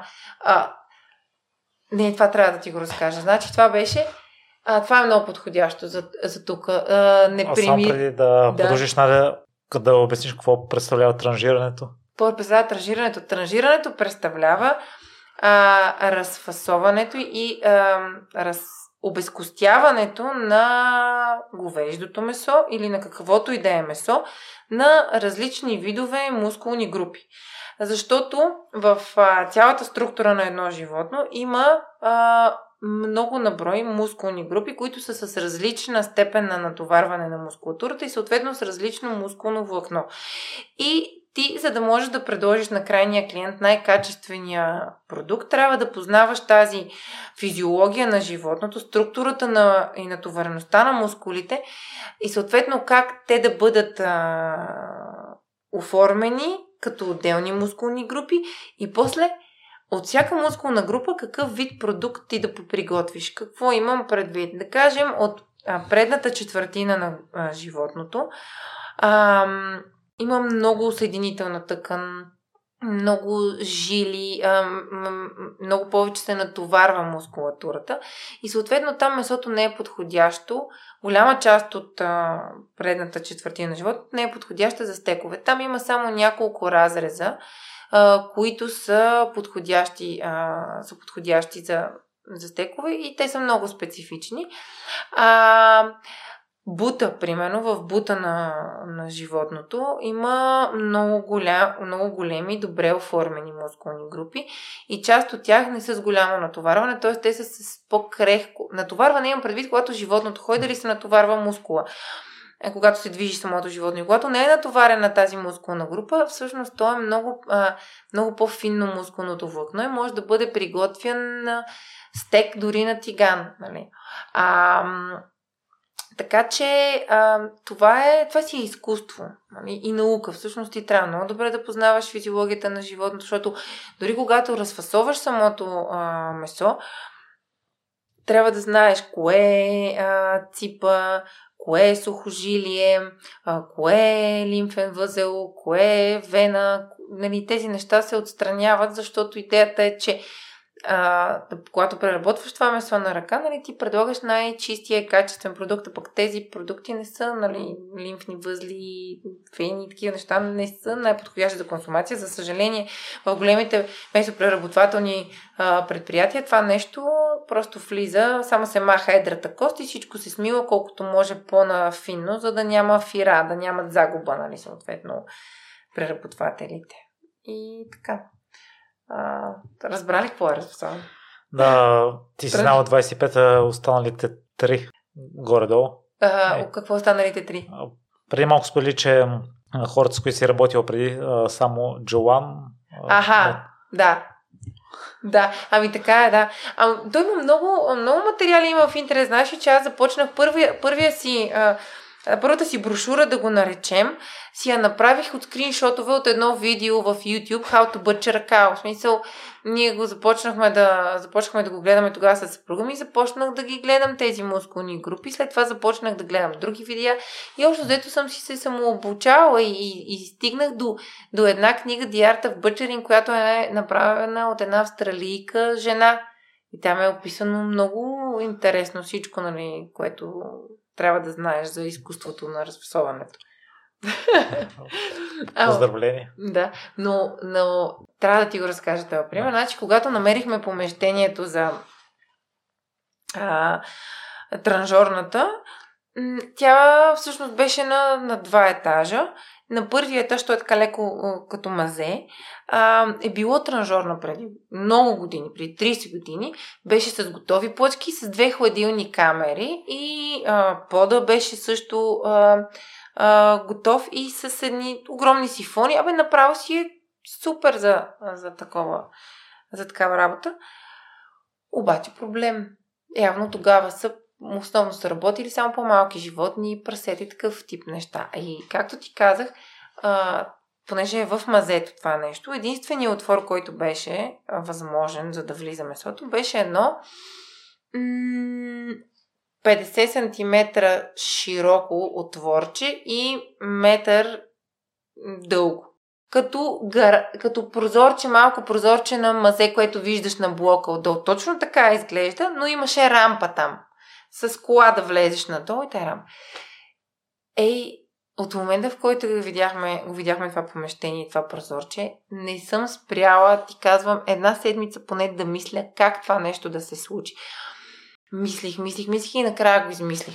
Изобретихме едно такова геобразно, а, а, като геобразна а, плоскост, която а, се слага на самото прозорче и излиза навънка през прозореца към рампата, като, като голяма дъска, само че от а, неръждавейка, защото нали, да може по стандарти там месото да не се влачи по земята и по, по прозореца да се опира. И а, това нещо ми го направи един приятел от априлци, след което измислих тръбен път, който да е от прозорчето към хладилната камера. И оставаше само да измисля как от големия камион с тръбен път, който е примерно 2 метра висок, да прелети това говедо върху, върху тази дъска, за ти казах, защото това беше около метър и половина полет. И това го обаче го измислих с един такъв като а, тел, а, той е подобно на телфер, с, което, а, с който, който се закачи за стената. И както идва самия камион с тръбния път, ти закачаш а, с телфера на една кука а, големия говежди бут. И след това го спускаш надолу, то пада на онази а, въпрос на импровизирана иноксова а, дъска. И след това ти си го придърпваш вътре, закачаш си го на другия тръбен път и след това, с още един а, а, такъв, това, и това вече му забравих името, като макара, започваш да го придърпваш на тръбния път в хладилната камера. И това беше голяма атракция за хората в квартала. Може би, да ти кажа, някой малко ги плашеше, нали, защото някакви такива летящи говежди бутове. Но стана, де, така работеше. Целият бизнес с месото доставил ли ти е удоволствие? На... Да, но колкото и мъка ми е доставил, на той доста ми достави и също и мъка, но много удоволствие. А, знаеш, да, нали, много хора някакси го обръщат това нещо в а, посока на това, нали, че, са, че аз съм жена в а, такъв нали, супер нетрадиционен женски, не женски бизнес, нали, едва ли не си представя, че като нали, понеже мога да разфасовам говете и съм е, някакъв тип много бойна, а, борбена касапка. Обаче всъщност аз си давам сметка, че едно от нещата, които ми доставяше най-голямото удоволствие, беше точно тая женската част в нещата, нали, приготвянето на самия продукт, това да го да пробваш рецептата, да го вкусиш, след това да го направиш на нещо красиво, да... Аз подреждах самите продукти по някакъв много готин начин. Имам такива снимки нали, на едни дървени дъски с... А, отстрани ги аранжирах, примерно с а, нещо зелено, с подправки, с лавандули. Беше си така тази женска енергия и тук може да се вкара, независимо, че става просто за разфасоване. А, финансово излизали ли са сметките Три години излизаха на, на ръба и накрая вече с всичките кризи и неща, които бяха, абсолютно започнаха да не излизат. Това беше, нали, една от причините да трябва да взема това решение, защото беше много трудно финансово. Ние оцелихме и кофти период, в смисъл две години COVID, в който ти тъкмо си стартираш бизнес, който продава основно на ресторанти. Тези ресторанти се трансформираха на, ако си спомняш, от днес за утре, смисъл, спряха да съществуват всъщност за неопределено време, спряха да зареждат. А, след това трябваше да развием а, нали, доставки до крайни клиенти, което не се случва така бързо нали, от днес за, за утре, да можеш да развиеш мрежа, която да те издържа, защото това е това е бързо оборотна стока в крайна сметка, с много кратък срок на годност, много, много е прецизно и внимателно трябва да се отнасяш с продуктите, защото хората са много чувствителни. Когато е скъп продукта и когато държиш на качеството нали, и, и, и таргетираш такива клиенти, те са изключително взискателни, което е нормално. И ако някъде нали, не, не, не се справиш по перфектния начин, те веднага, може веднага да ги загубиш. И те не правят компромиси това нещо. А, но за съжаление в България нали, българската продукция суровина на говеждо месо не винаги е с необходимото стандартно качество. М- давам ти пример, че в цяла Европа има така наречената класификация на трупно месо по системата Europe, която а, класифицира всъщност отнош... съотношението на мускулна маса и мазнина в животното защото нали, за, да е едно живот, за да бъде едно животно наистина от месодайна порода и с качества, за да бъде предложено на крайен пазар като стек, примерно, то трябва да има хубава, добре изразена, изградена мускулна маса, за да има откъде да вадиш стекове. От друга страна, за да бъде сочно и вкусно месото, трябва пък да имаш ам, а, достатъчно мазнина и, и междумускулна мазнина. И точно това съотношение на, на класификацията определя а, качеството на, на месото. И когато аз внасях от Румъния такова месо, то винаги идваше класифицирано в а, един от най-добрите класове. R3, R3, общо се, чай, че си го смятам да не е.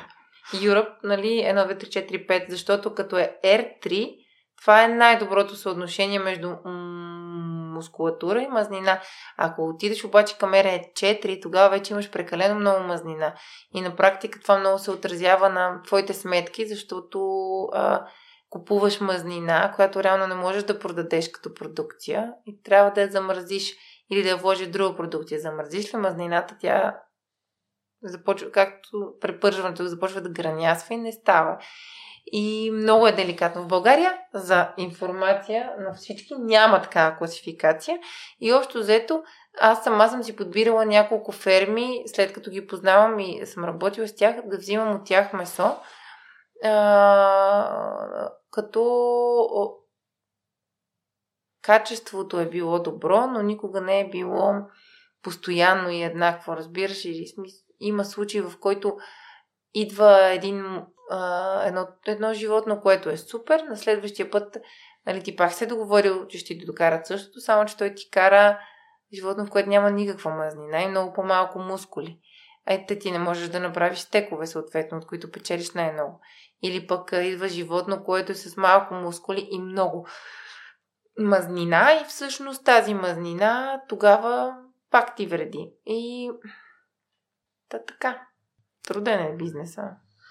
Да, аз те поздравявам за нещата, които си направя в моите очи. Изглежда, че си надскочила много себе си бизнеса, тъй като и на клиентите си отделила много време там. В такъв случай, Наде, какво би... Сподели, че е провал в моите очи. След малко може би ще ти кажа защо не е.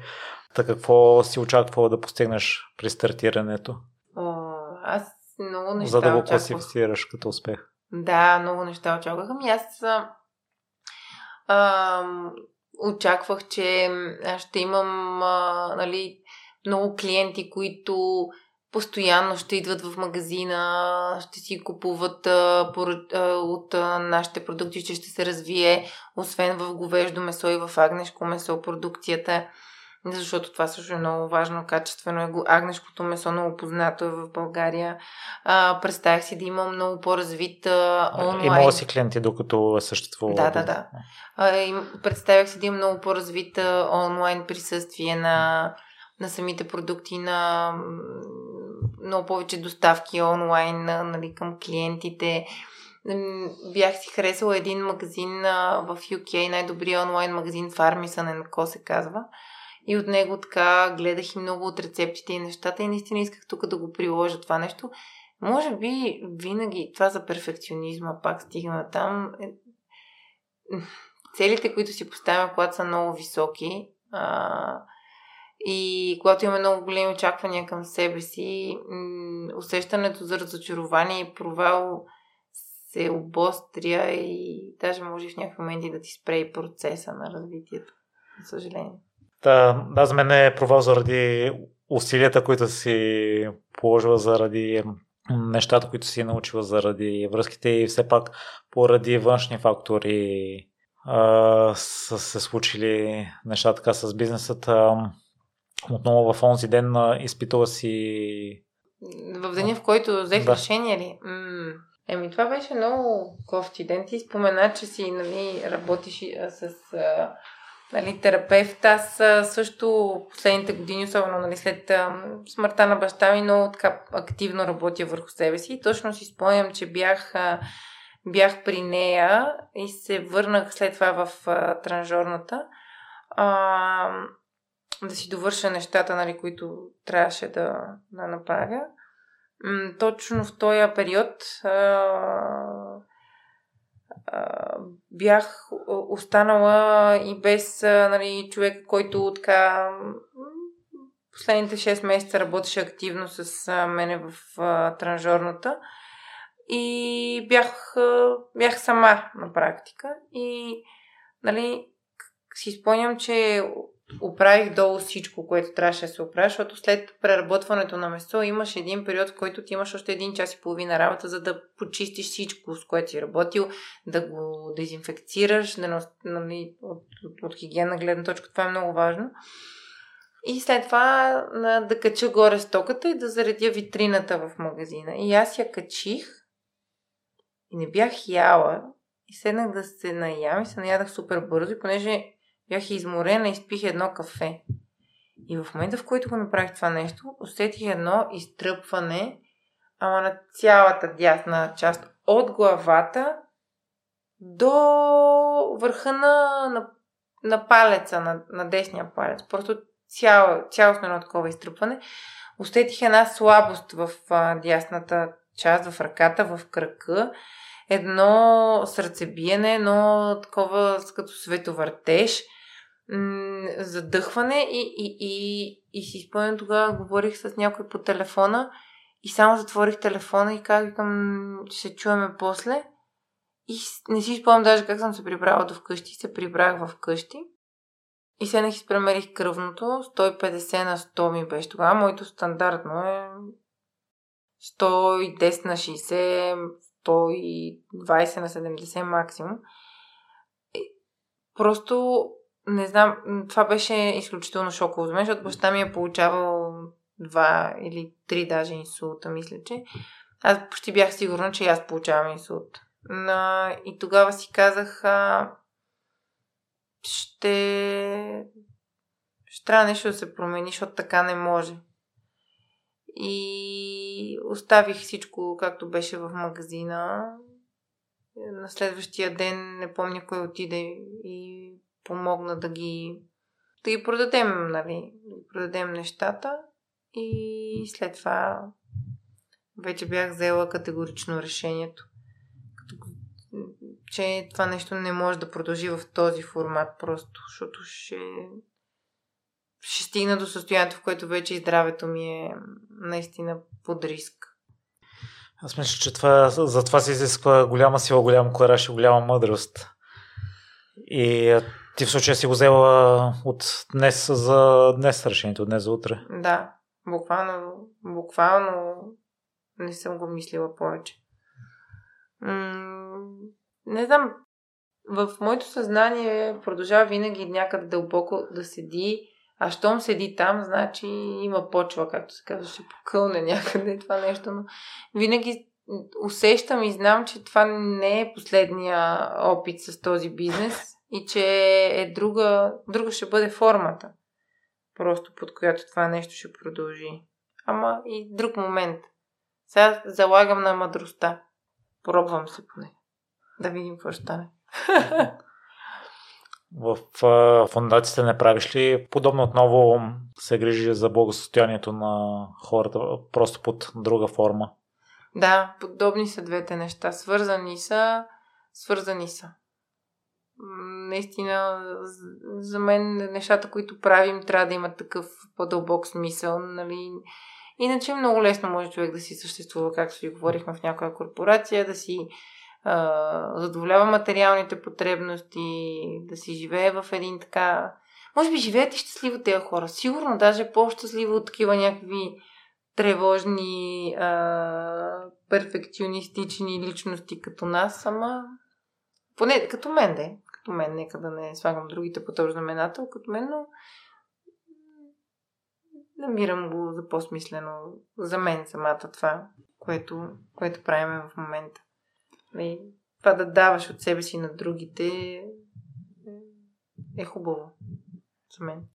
Аз си мисля, че все пак има различни хора, различни тип характери. Не всяка длъжност е подходяща за всеки да не да. омалуважаваме хората, които са в корпорацията. А не ги омалуважаваме по никакъв начин. Не, не. По никакъв смисъл, напротив, те си имат своите разбира се, също със своя принос към това, което ние, което ние прави, което те правят всъщност, нали? което обществото също получава под някаква форма своите позитиви, нали, не, просто тук, се, тук коментираме в лично качество, нали, как човек се възприема в това нещо, когато не се, когато не се чувстваш полезен и не го усещаш, че е за тебе, тогава си свободен да избереш всякакъв друг път, нали. Да, ти сподели, че си нетърпелива, искаш mm. да имаш приноси резултати да се виждат. Докато това в корпоративния свят не става толкова бързо. Та, ти си преминала е през корпоративния свят, през предприемачеството сега през неправителствена организация да. ли се води? Та, кои са най-големите уроци, които си научила от трите различни области? Да, от първата май като че ли, че търпението е много ценно. От а, наистина търпението и а, умението да умението да, да преценяваш ситуацията и докъде, докъде можеш да докъде и до кога можеш да изчакаш някакви неща, нали, да се случат. А пък в предприемачеството те уроците са, там бяха най-много, честно казано. В смисъл, там уроците започват от това да да помислиш а, много внимателно предварително какво, как и с кого ще го направиш. Тоест една много, по, много по-така дългосрочна стратегия, която да имаш за, за развитие на, на бизнес модела дори.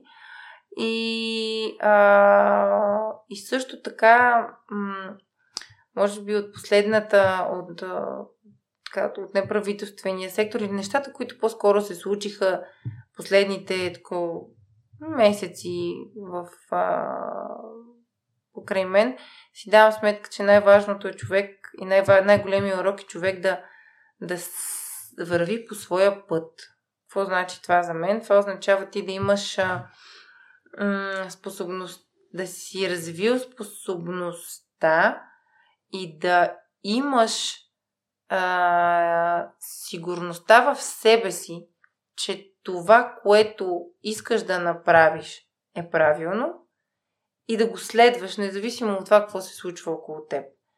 И нали, не, не е нужно да винаги да разказваш твоята страна на историята. Времето понякога я разказва след това. Така че това са трите, трите урока, които съм научила.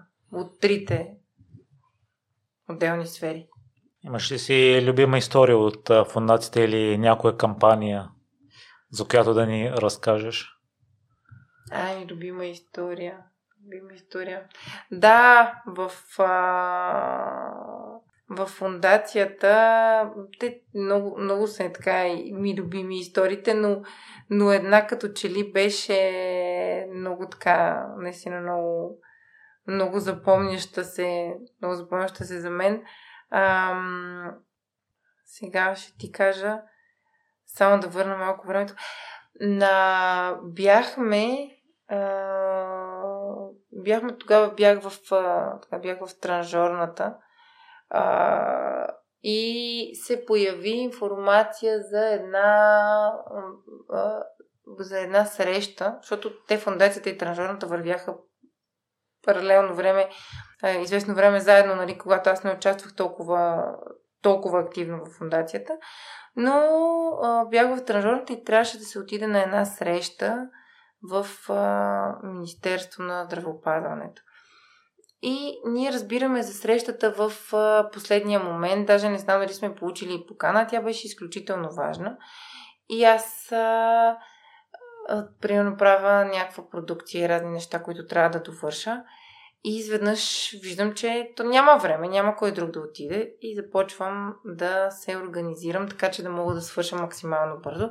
Буквално оттичах в, напред-назад в тръжното, след което само, нали, а, свалих си униформата по някакъв начин, а, обляках се, обляках едни дънки, една тениска, с които бях дошла и Ай, сега да не го кажа почти с взлом, но се озовах пред Министерство на здравеопазването, нищо, че нямаме покана. Аз просто бях отпред и казах на момичета, аз по някакъв начин ще трябва да вляза на тази среща и ще вляза, така че а, стойте на линия, ако трябва нещо да ви питам.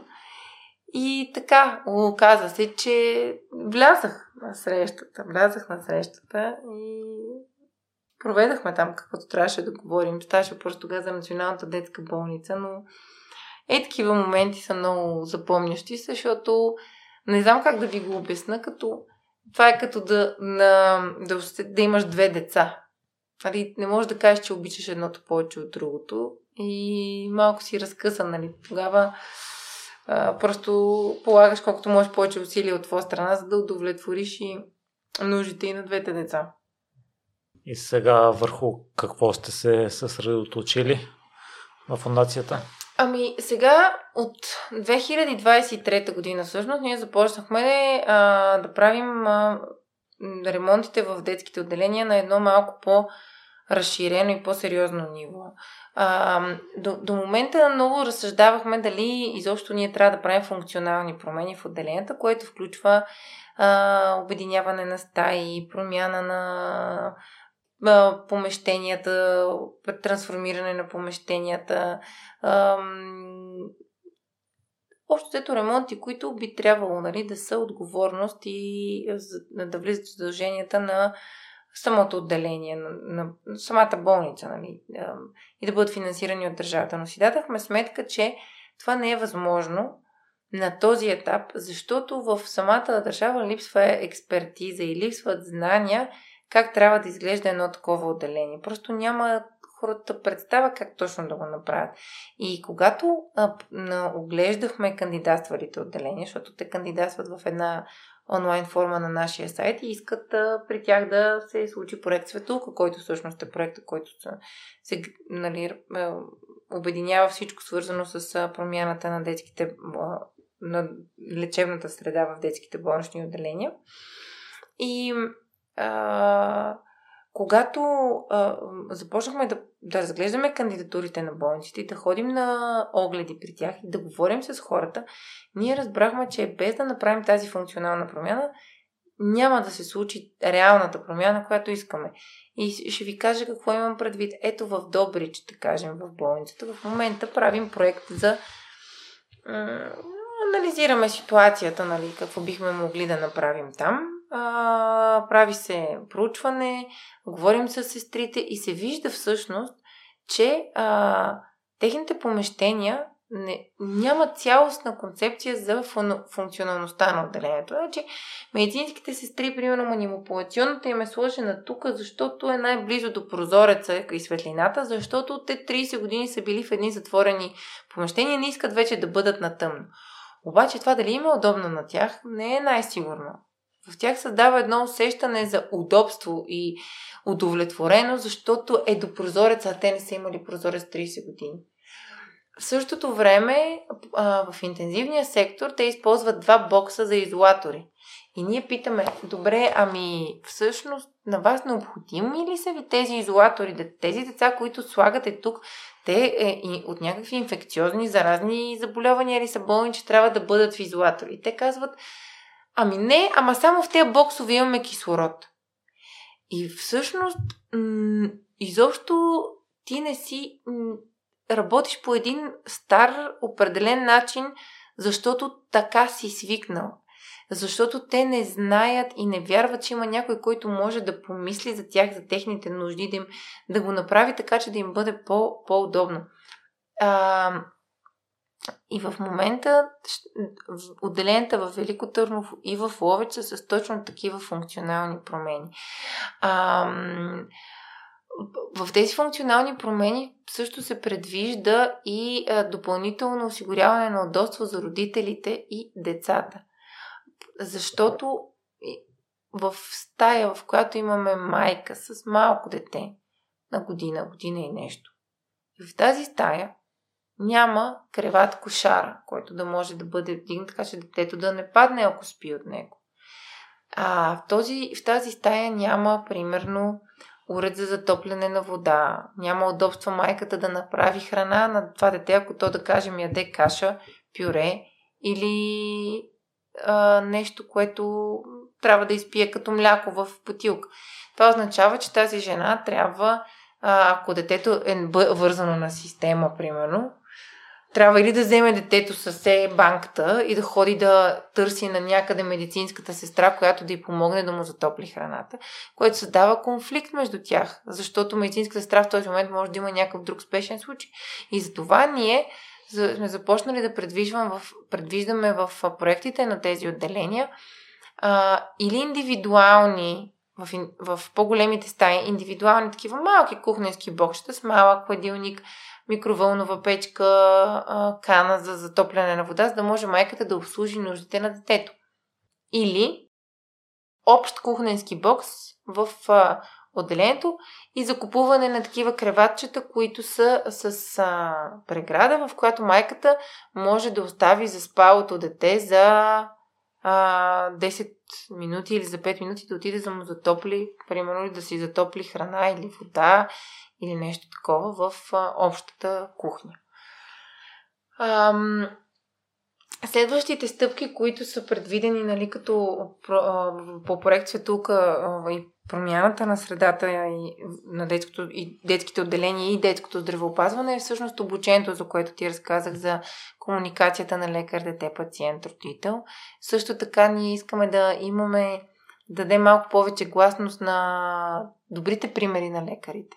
Защото въпреки, че има и много нали, лоши примери за отношение на комуникацията на лекари с деца пациенти, има и много добри.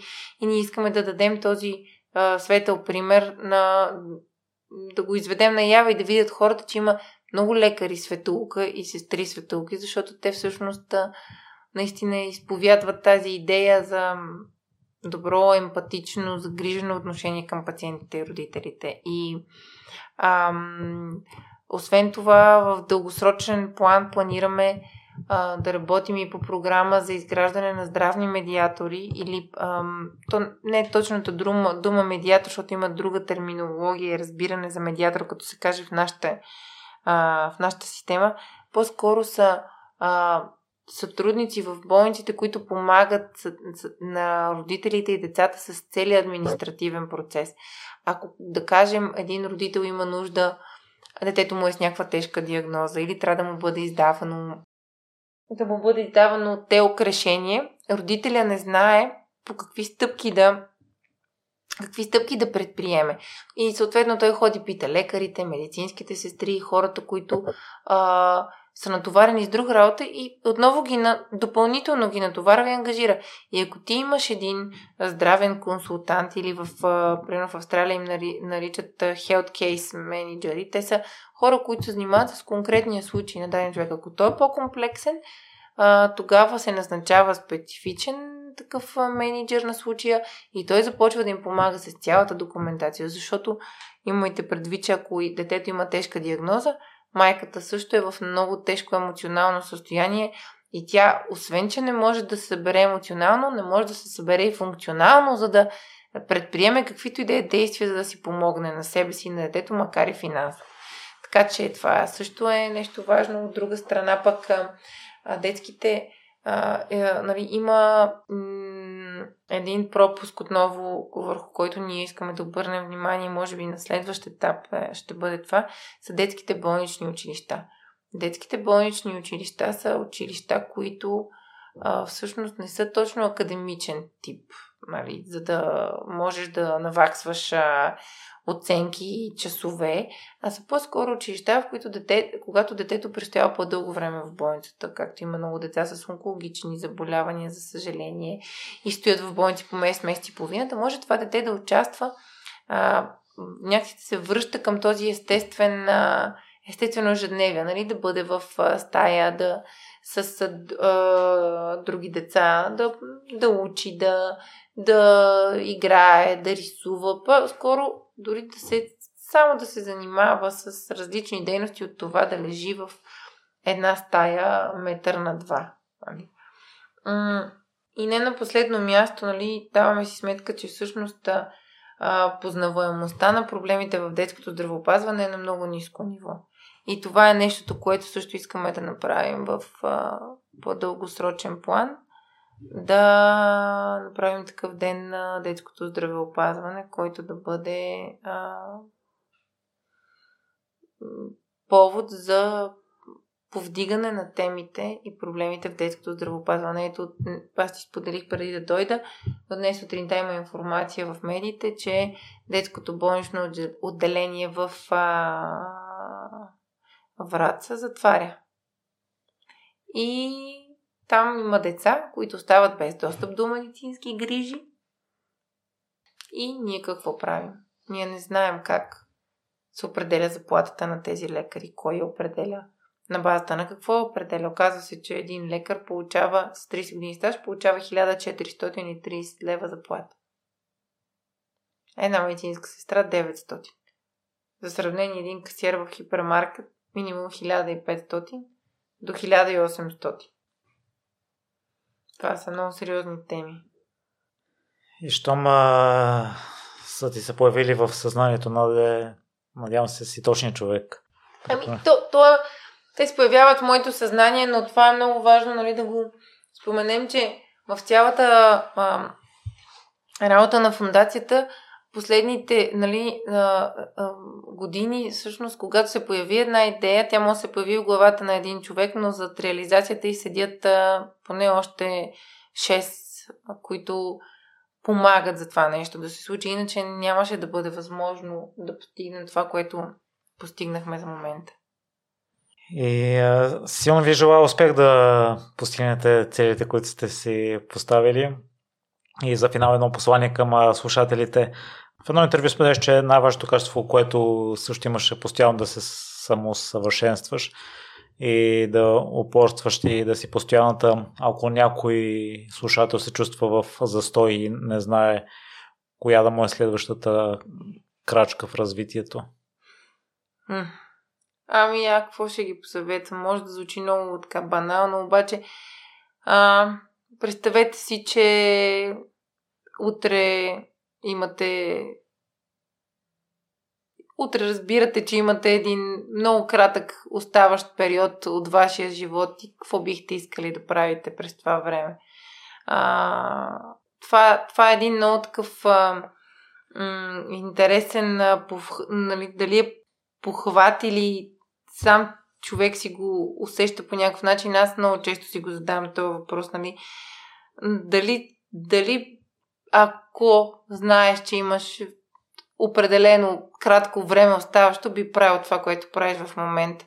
Само, че аз пък сутринта слушах един много интересен а, разговор. Мисля, че беше на ден за Вашингтон с още един а, господин, който казва, нали, когато имате мечта, имате една мечта, това е страхотно, обаче когато мечтите не са съпроводени с а, цели, а, те много често се превръщат в а, разочарование. И всъщност, нали, а, без да направите първата крачка, без да, да скочите, няма как да, как да започнете. Обаче без да сте постоянни, няма как да успеете. Така че а, нито едно от тези неща не е за, за пренебрегване и м- трябва по някакъв начин да се умеят хората да ги, да ги, след, да ги, да ги следват и да ги паралелно да, да вървят трите неща. Случвало се е да, да, да имаме и мечти, които не са се реализирали. Ама трябва да си дадем, трябва да имаме способността да си дадем сметка защо не са се реализирали. Това за мен е най-важно. Някаква такава а, самоактуализация. Дали е заради мен, дали е заради някой друг, дали е заради обстоятелства, дали е заради това, че прекалено много мечтаеха, прекалено малко действах. А, и така. Сърдечни благодарности, че беше толкова отворена, Нади, за нещата, които сподели за отделеното време. И аз ти благодаря много, много приятен разговор и така, как да кажа, предразполагащ да си кажеш всичко, което искаш да си кажеш. Благодаря, желая успех и до нови срещи в бъдеще. Мерси.